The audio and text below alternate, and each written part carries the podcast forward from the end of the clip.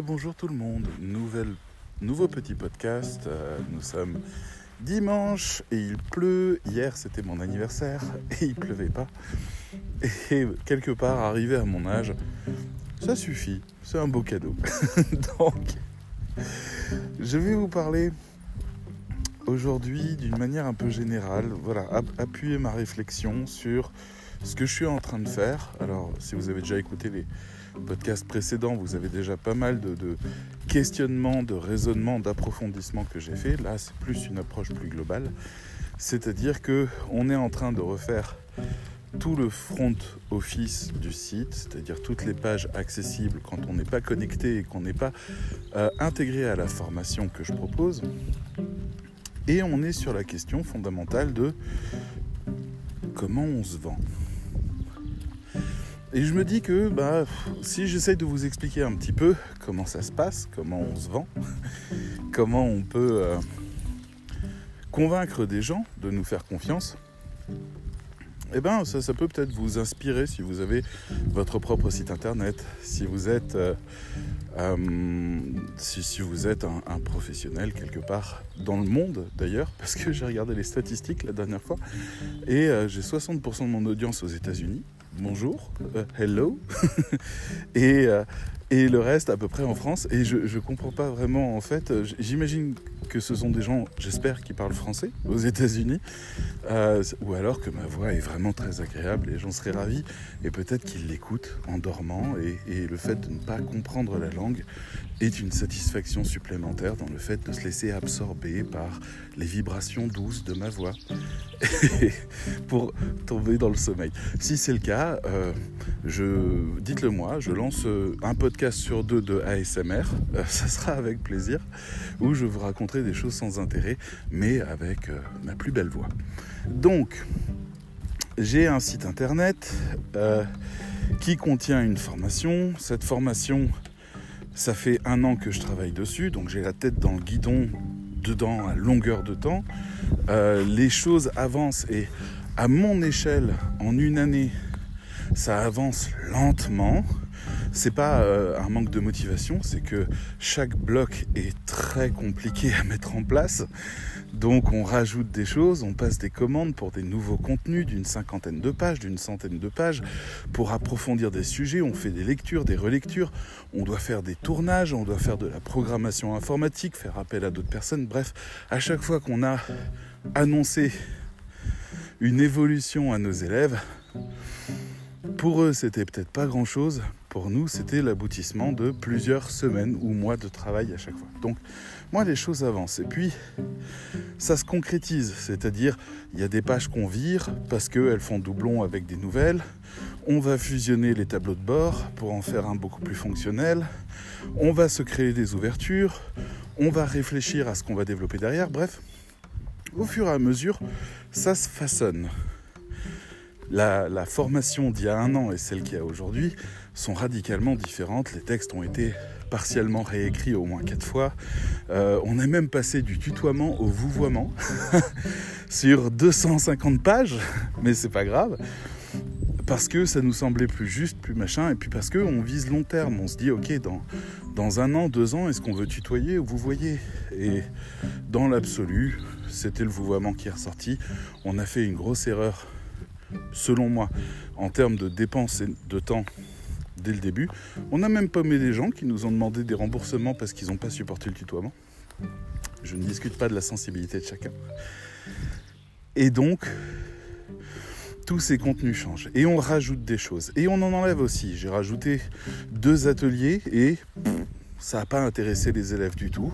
Il y avait une ou deux personnes qui voulaient les faire. Il fallait qu'ils soient au moins 10 ou 20 pour le faire tourner. Ben, je l'ai supprimé. Et puis j'ai rajouté un autre atelier qui plaît un petit peu plus.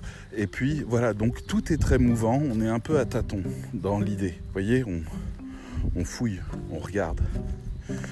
Et on teste, on regarde comment ça réagit, on revient en arrière, etc. Et puis on étudie aussi la manière dont les gens consomment cette formation. Parce que c'est pas non plus quelque chose d'anodin. Là, par exemple, je viens de recevoir un message d'une élève qui me dit que depuis plusieurs mois maintenant, tous les soirs, elle vient lire une ou deux petites pages, ou trois ou quatre. et puis hop, elle continue sa petite journée.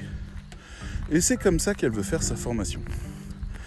Qui suis-je pour lui dire non, non, mais mets-toi des coups de pied aux fesses, fais ça en 4 mois, reste dans le jus, euh, vis tes expériences On peut pas. Donc, on doit accepter tous ces profils-là. Donc, je dois maintenant, avec cette expérience globale extrêmement multifacette, où j'ai des élèves qui sont euh, très proches de moi, avec qui je parle tous les jours, qui me posent des tonnes de questions, qui travaillent sur tous les ateliers, qui sont toujours proactifs, qui font des tonnes de commentaires sous les cours, qui rajoutent des choses, qui participent au groupe, et puis des élèves totalement invisibles.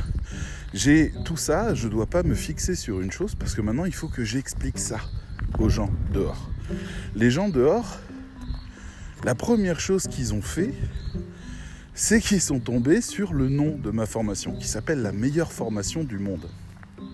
Et ça, c'est une bonne nouvelle déjà, parce qu'ils m'ont trouvé, mais un souci aussi assez grand, parce qu'ils sont tombés là-dessus. Et il doit y avoir plein de gens qui, vivent ce genre de choses. C'est-à-dire que à l'intérieur d'un contexte, les choses ont énormément de sens, et à l'extérieur, en fait, elles ont un autre sens. Donc, quand quelqu'un vient me dire, moi j'ai fait un produit que j'ai appelé le meilleur produit du monde, je me dis, ouh, il essaye vraiment de me vendre un truc. Et il peut pas décemment croire que son produit est le meilleur du monde. Et c'est clair. Maintenant, il se trouve que si j'y crois. Et non seulement j'y crois, mais en plus, bah, je pense, une très grande partie des élèves y croient aussi, parce qu'ils en font l'expérience. Alors apparemment j'ai trouvé une piste de motocross quelque part dans la forêt, pas loin de moi. Donc je suis désolé, ça risque d'être un peu bruyant parfois. Mais voilà, donc je suis dans cette réflexion de me dire, ok, il va falloir que j'explique à des gens que la meilleure formation du monde, c'est une formation qui fait une promesse et qui tient du mieux qu'elle peut cette promesse et qui avance toujours en direction de l'accomplissement de cette promesse. Donc, on, doit bâtir le rapport de confiance. Et pendant longtemps, j'ai essayé de travailler sur des argumentaires. Vous en êtes où? Vous faites quoi? Vous rendez compte si vous saviez ça, si vous saviez pas ça? Et aujourd'hui, je me dis, le nom doit être accompagné d'une démarche d'honnêteté et de cohérence. La meilleure formation du monde, ok, je vais te dire ce qu'on a fait. Et je vais te dire pourquoi on l'a fait. Et je vais t'expliquer tout ce que tu dois savoir pour comprendre pourquoi ce qu'on a fait est important. Et après, tu décides. Et le fait que je dise ça, c'est important de comprendre que on parle d'une formation les gens, enfin, je, vois des concurrents, d'autres formations, qui utilisent des tunnels de vente pour vendre des formations à 500, 600 euros. C'est bien s'ils y arrivent, s'il y a du résultat, c'est bien. Mais on parle d'une formation qui engage sur plusieurs mois, qui coûte plusieurs centaines d'euros et qui va prendre du temps et de l'énergie à la personne qui va non seulement payer, mais en plus devoir investir en temps de l'autre côté. Comment comment je peux réussir Comment je peux dire à cette personne, il faut que tu achètes en une fois il faut que tu vois le, discours, il faut que tu vois ce que je raconte, il faut que tu vois tout ça, il faut que je te donne plein de moments de pression, peut-être même que je te mette un compteur quelque part pour te dire qu'il te reste plus que tant et tant de, minutes avant euh, que, l'offre spéciale que je te propose, ou alors même que, que je n'accepte qu'un nombre limité de gens, et si tu es dedans, tant mieux, si tu es pas dedans, voilà. Et en fait, tout ça n'a pas... Oh là là. Alors je précise que ça fait partie des choses qui m'énervent depuis que j'ai un chien et que je dois me balader beaucoup. Je suis dans un endroit où les motos sont interdites. Mais comme personne ne peut surveiller, je me retrouve régulièrement à avoir peur pour mon chien parce que j'ai des gens qui font n'importe quoi en moto. Voilà, je les vois arriver et je vais attendre un petit peu qu'il passe. Là, je vois une deuxième moto.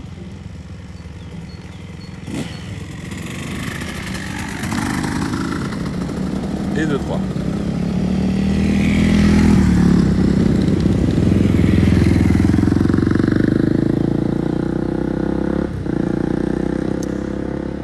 Et à ce propos, il existe un autre point de vue à cette histoire, c'est le jeune homme, comme là il y en a trois qui viennent de passer, qui ont investi leurs économies dans une super motocross, parce qu'on est dans un endroit vallonné magnifique, et qui ne peuvent pas les utiliser parce qu'il n'y a pas de terrain pour eux, et que quasiment toutes les routes sont interdites parce qu'on les réserve aux gentils passants, bobos, bienveillants, bourgeois que je peux être. Et je les comprends. Je veux dire, à leur âge, je faisais bien pire. Donc, je, suis fâché parce que je suis à ma place et, à mon âge et dans ma situation et avec mon chien. Mais dans l'absolu, je les envie un peu parce que j'aimerais bien aller faire aussi le, le kéké dans la forêt. Donc voilà. C'est important pour moi de vous rappeler de temps en temps qu'il existe plusieurs points de vue. C'est quasiment des réalités qui sont différentes.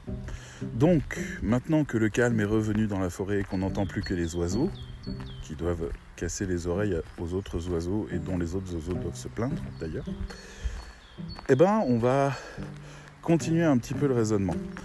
Le produit que je vends, je ne veux pas en faire un produit, je veux en faire un engagement. Mon raisonnement, c'est de dire, puisque je fais l'effort qui n'est pas légal, je précise que ce n'est pas un effort de légalité, d'autoriser sur les 7 premiers jours d'achat le remboursement si ça ne satisfait pas la personne, vous allez me dire qu'il y a une obligation légale de rembourser sur les achats sur Internet, mais ça c'est dans le cas où la personne ne commence même pas le cours, n'appuie même pas sur le premier bouton. Là, je, suis dans l'obligation de la rembourser si elle fait ça. Mais si elle lit le cours, alors je ne suis plus tenu. Elle a défloré le cours, elle se l'est approprié, elle l'a lu, elle l'a consommé, donc je ne suis plus tenu de la rembourser. Mais je fais quand même l'effort de lui offrir 7 jours. Parce que je veux des gens engagés.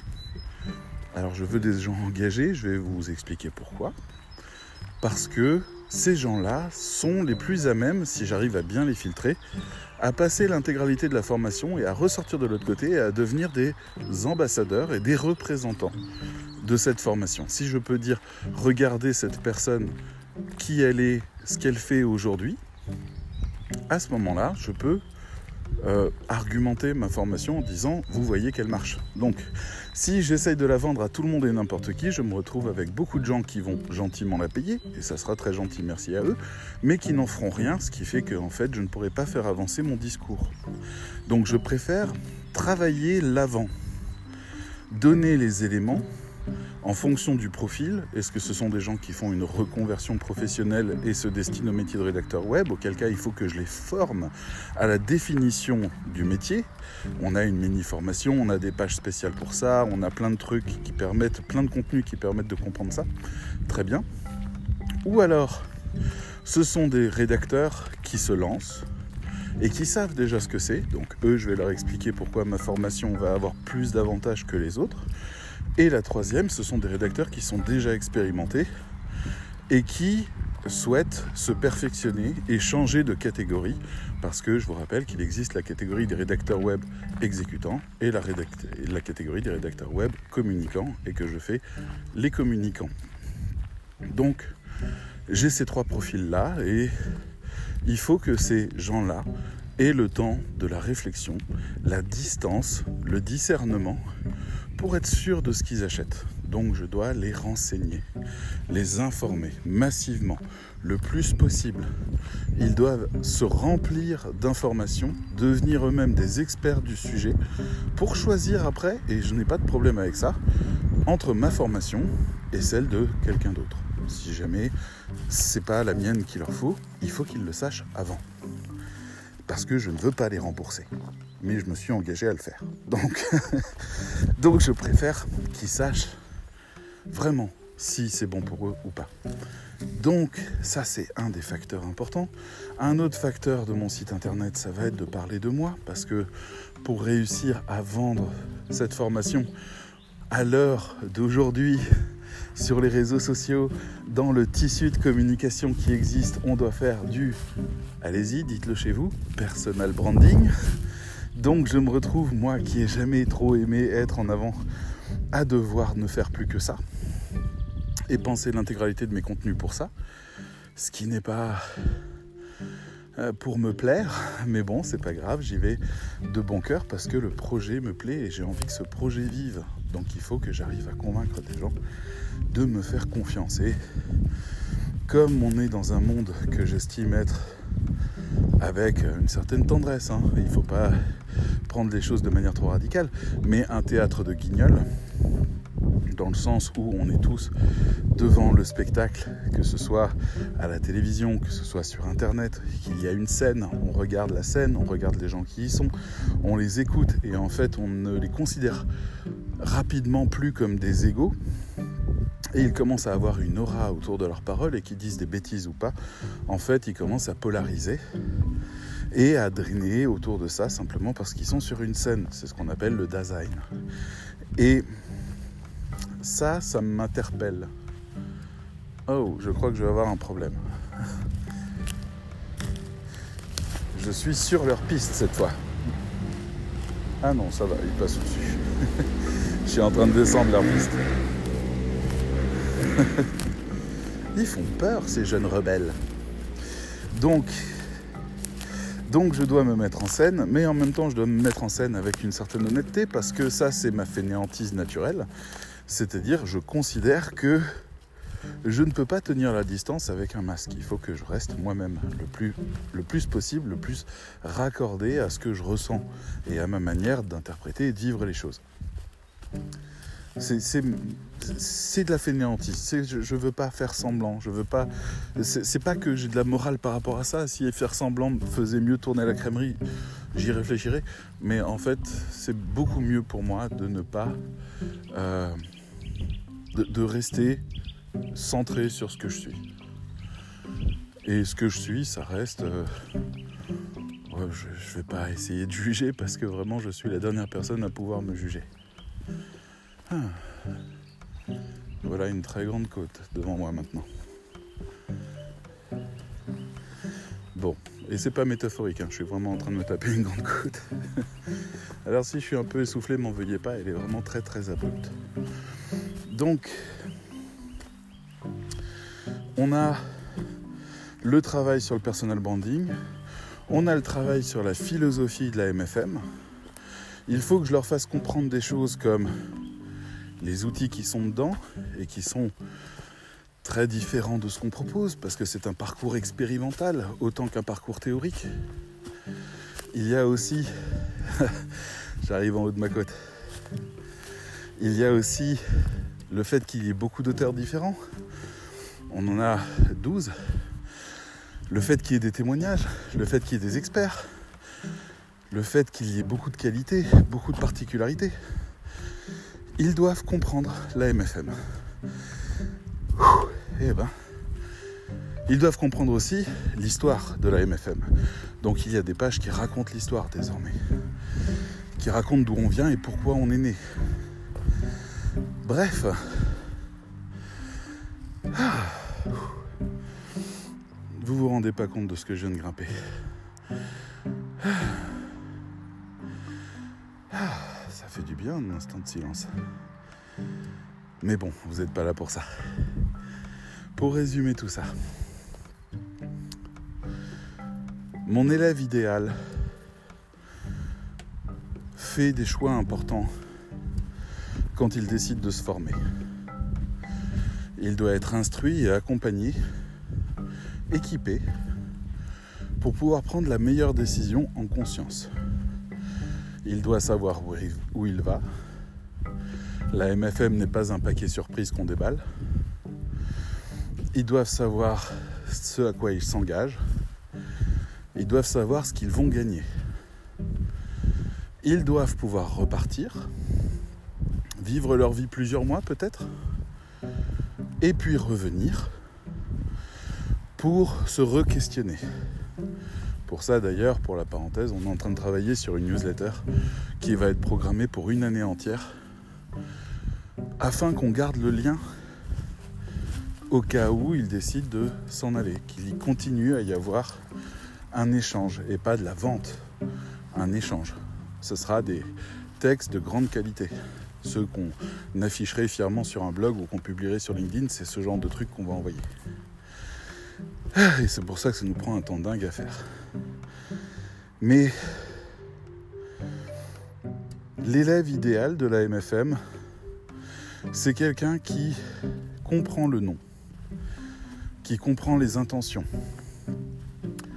qui comprend les motivations de la personne qu'il fait, moi, et qui arrive à se projeter et à profiter pleinement de l'expérience qui va lui être proposée. Si on arrive à ça, on aura moins d'élèves que les autres, mais on aura beaucoup plus d'élèves qui vont au bout que les autres. Parce que ce qu'on vous dit rarement, c'est qu'en moyenne, 80% des formations achetées en ligne ne sont jamais terminées. Quelque chose qui, moi, m'agace. Parce que si on m'engage, si on prend la MFM, si on m'engage, c'est pour que quelque chose change. Je n'aime pas le renoncement. Bref, je crois que je commence à digresser, donc ça veut dire que j'ai tout dit. J'ai encore plein de côtes devant moi parce que la voiture est garée tout en haut d'une forêt qui qu'on vient de descendre pendant plusieurs dizaines de minutes. Donc la promesse de remonter sec est là. Je ne vais pas vous embarquer là-dedans, vous en aurez sans doute marre vite fait de mon souffle. Et je vous remercie de m'écouter. Je vous remercie d'être là. J'aime bien savoir que je vous parle. À bientôt.